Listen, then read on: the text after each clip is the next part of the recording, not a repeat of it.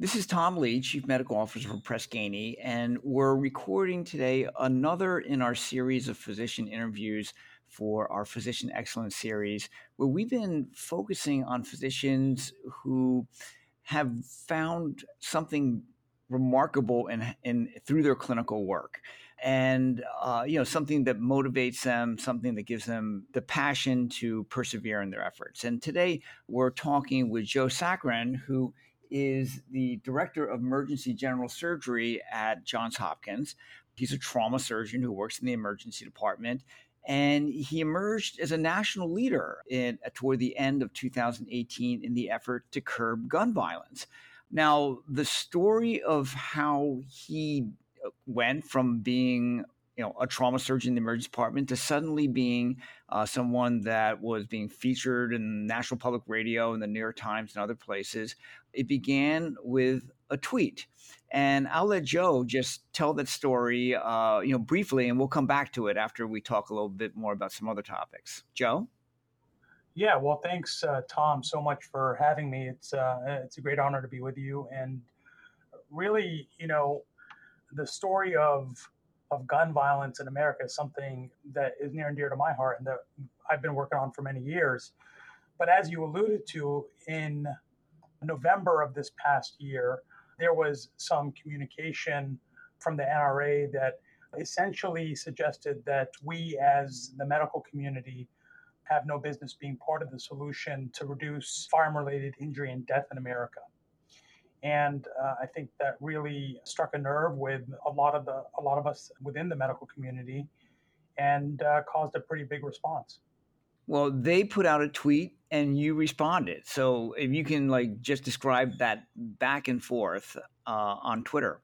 Yeah, absolutely. So this was actually just before uh, the Thousand Oaks mass shooting, and they had put out a tweet that essentially said that doctors should stay in their lane when it comes to providing solutions for uh, gun violence in America.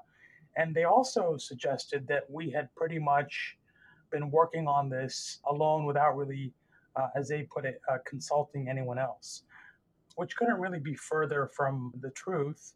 In fact, you know, number one, we do find ourselves as individuals that are on the front line day in and day out taking care of these critically injured patients. And so we do think that we have a role in, um, you know, providing data-driven solutions to curb this public health crisis. But what's also interesting is that uh, we have engaged other stakeholders, in fact, including the NRA, uh, the American College of Surgeons actually met with NRA leadership in January of 2017. Uh, so, really, uh, this false rhetoric and communication, I think, is a demonstration uh, to myself, to the rest of the medical community, and frankly, to Americans all across this country that uh, they are not serious about wanting to move the needle forward on this issue. But then your response, the one that uh, captured so many people.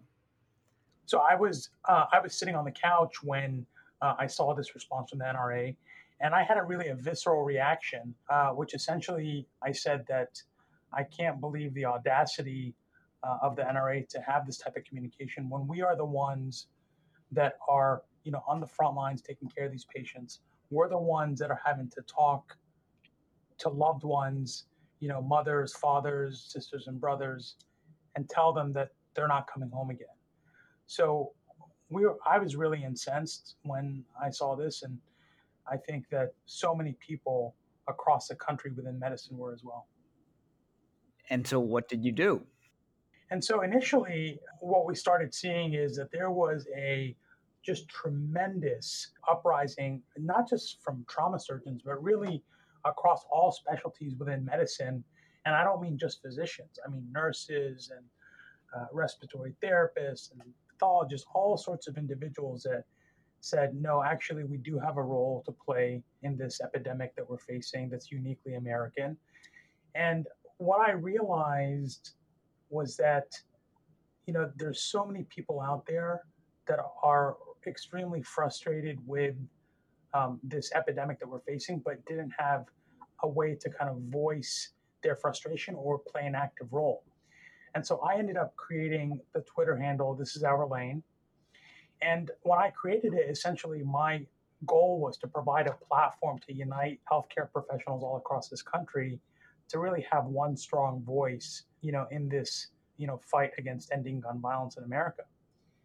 And to my, you know, uh, surprise, to be honest, it exploded overnight. I mean, we went from, you know, 500 followers one day to the next day was over 7,000 and subsequently continued to grow throughout that week.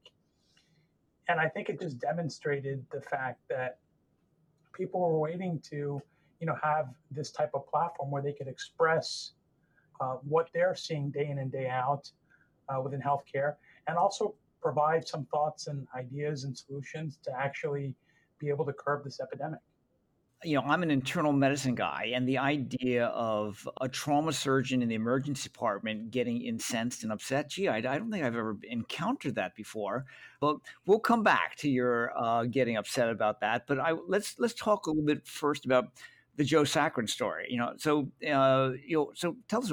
You know, we'd like to know where you came from, how you turned out the, the way you turned out. So, where'd you grow up, and how did you make your way into medicine? I grew up in Northern Virginia, uh, just outside our nation's capital. And I was, you know, born a son of immigrant parents who, you know, came here over 40 years ago, really, Tom, in search of that uh, American dream, like, you know, so many other uh, immigrant stories. And I would say that I had a relatively uh, normal childhood upbringing. My parents were so invested in really ensuring that we got the best possible education.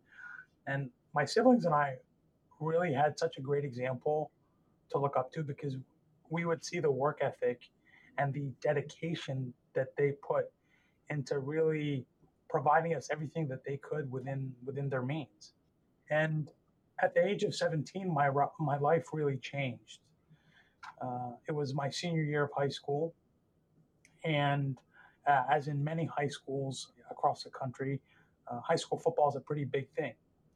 And so we were at our first high school football game with some of my friends. And after the high school football game, I was, you know, hanging out with high school friends uh, the way we typically do. And a random fight broke out uh, not too far from where we were. And a guy pulled out a gun and started firing to the crowd. And I got hit in the throat with a 38 caliber bullet that uh, nearly killed me. And uh, that was really uh, the moment I think where my uh, life changed. I was 17, you know, most 17 year olds I would submit to you have no idea what they want to do the rest of their life. Most 17 year olds don't realize the fact that they're mortal. Uh, and most 17 year olds, you know, don't appreciate the people that they have in their life. And so, when that happened, that really opened my eyes, and uh, that made me realize that I was given the second chance. And so to be able to take that second chance and provide other people with that same opportunity is kind of what started my path into medicine. I listened to the fantastic National Public Radio interview with you, and you described this one moment where you were looking in the mirror uh, at your wound and your father walked by. Could you, you know, summarize that again for our listeners? Yeah, so it was uh, shortly after I'd gotten out of the hospital and I had undergone, you know, a bilateral neck exploration. So I had, I had scars up and down my neck, and I also had a, a tracheostomy tube. And I was sitting there in the mirror, just kind of, you know, looking at my scars. I mean, you're 17, so it's you know not something normal to have all these scars up and down your neck. It's not normal to have a tracheostomy tube. And I didn't realize that my father was, you know, standing there at the doorway looking in. And he walked in and, you know, he looked at me and said, you know, listen, I know what happened is terrible, but you have two options.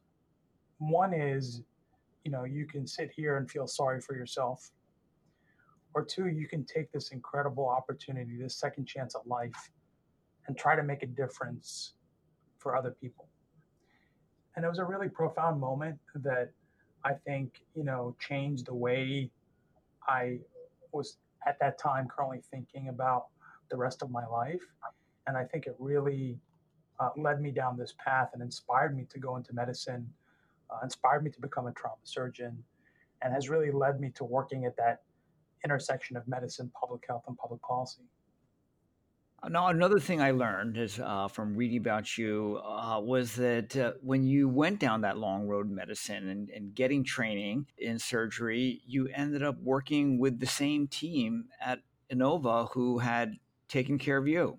Yeah, I mean, that was something that I think was probably the most, you know, special uh, experience from a training perspective uh, that I, I've ever had. And I ended up coming back to Inova Fairfax Hospital where I was a patient and, and I did my general surgery residency there with uh, Dr. Bob Ahmed, who was my trauma surgeon at the time, and Dr. Dipankar Mukherjee, who was my vascular surgeon.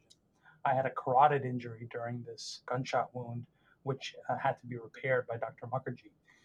And to be able to train with them was so special. Uh, it was very nerve wracking. I always felt like I had to be the best that I could possibly be, you know, to live up to, you know, this opportunity that, you know, they gave me. And so it was really a tremendous experience. I learned uh, so much personally and professionally. And it really, I think, you know, is something that is very unique because most people haven't seen both sides of the coin, so to speak.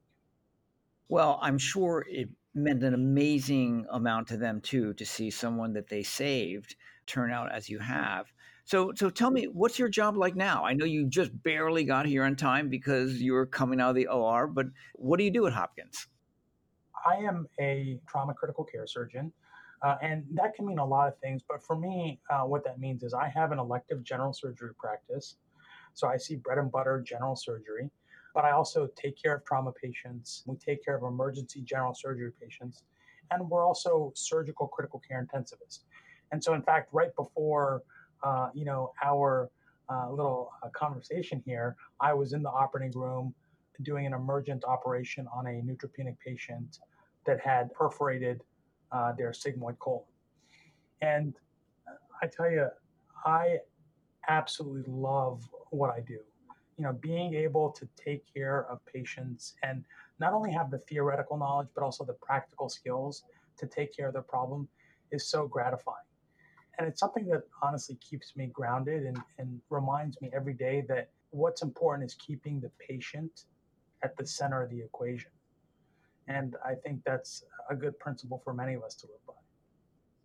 Well, I mean, one of the themes that's come out from talking to the physicians in the series is, you know, you know, often when they're taking care of patients, you know, they can see their family members, you know, the issues that their parents had, they can see in in the patients that they're seeing it sounds like you can actually see yourself when you're, you know, seeing some of the patients who come in with trauma in the ED.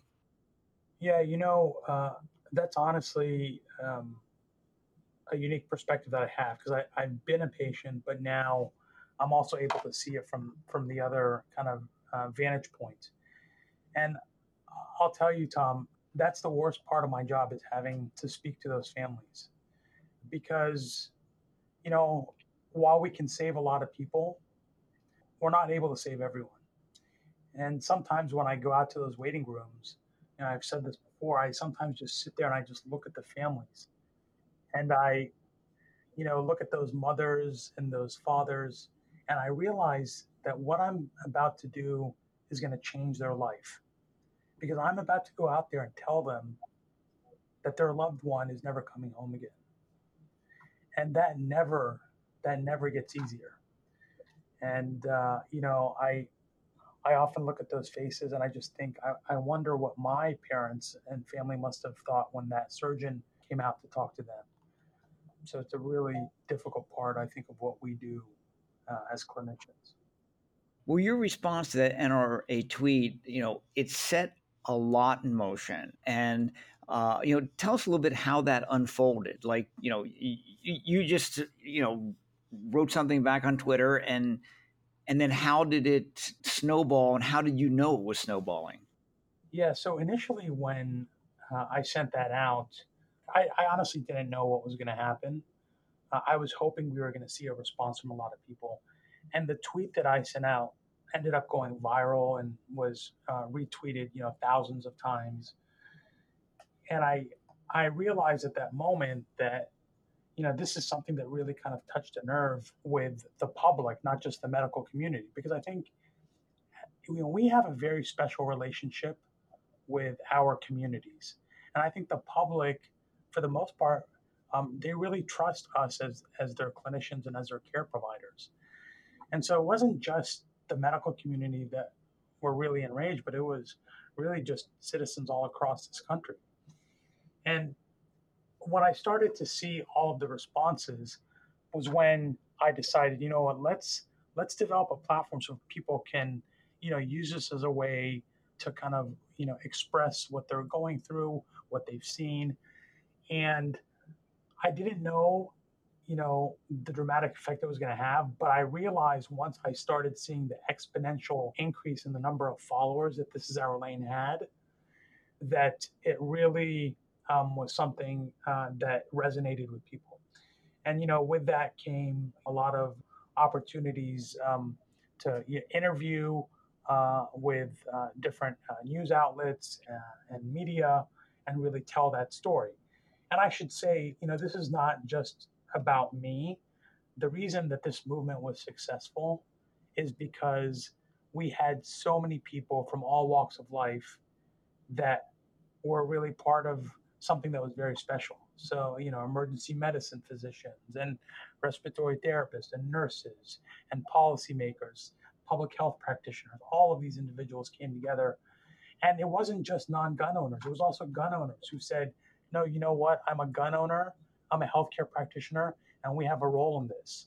So it really was um, something that I think united uh, healthcare professionals across this country.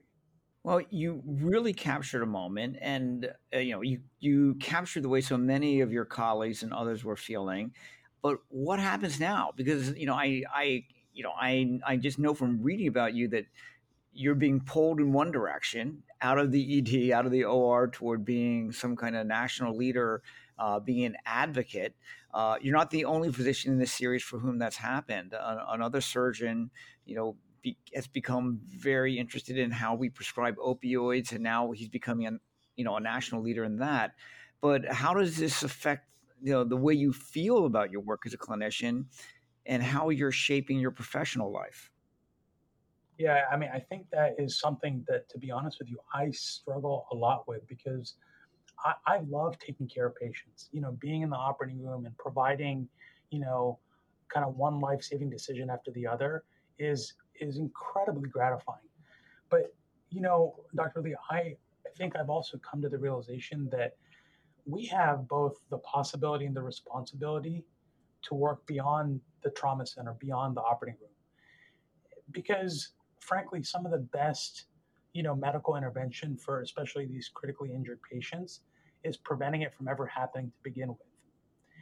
And so I think, you know, in medicine, and we've started to see this, those of us that are clinicians that are kind of playing a role within, you know, the policy piece, within the public health piece, that is so critical because we understand what it's like to take care of these patients.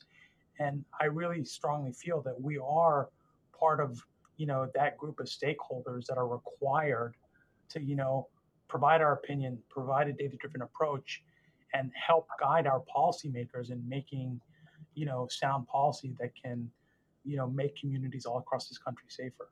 Well, Joe, I, I think you know we should close here and just by you know having me you know say you know thank you for all the things that you've been doing, helping patients one at a time, but having the audacity to start uh, to express the way you're really feeling and uh, the resonance that so many other people found in your in in what you did is uh, something something very special. And I know that you're only what you're like 40 years old. How old are you?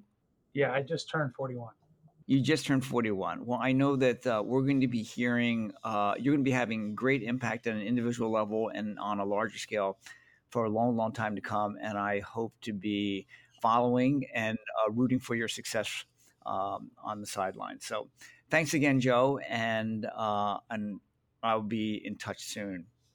Yeah, well, Dr. Lee, thank you so much, and thanks for all your leadership. I mean, you know, a lot of us, we really kind of uh, look up to people like yourself that have really paved the way for thinking beyond just kind of the scope of clinical care. And uh, I, I, think that's that's so important, and really, um, it's what's going to kind of be the, I think, the really the highlight of the next generation of, of future leaders in America when uh, within medicine. So thank you so much for for being interested and covering this uh, this epidemic that we're facing, and for your leadership. Thank you.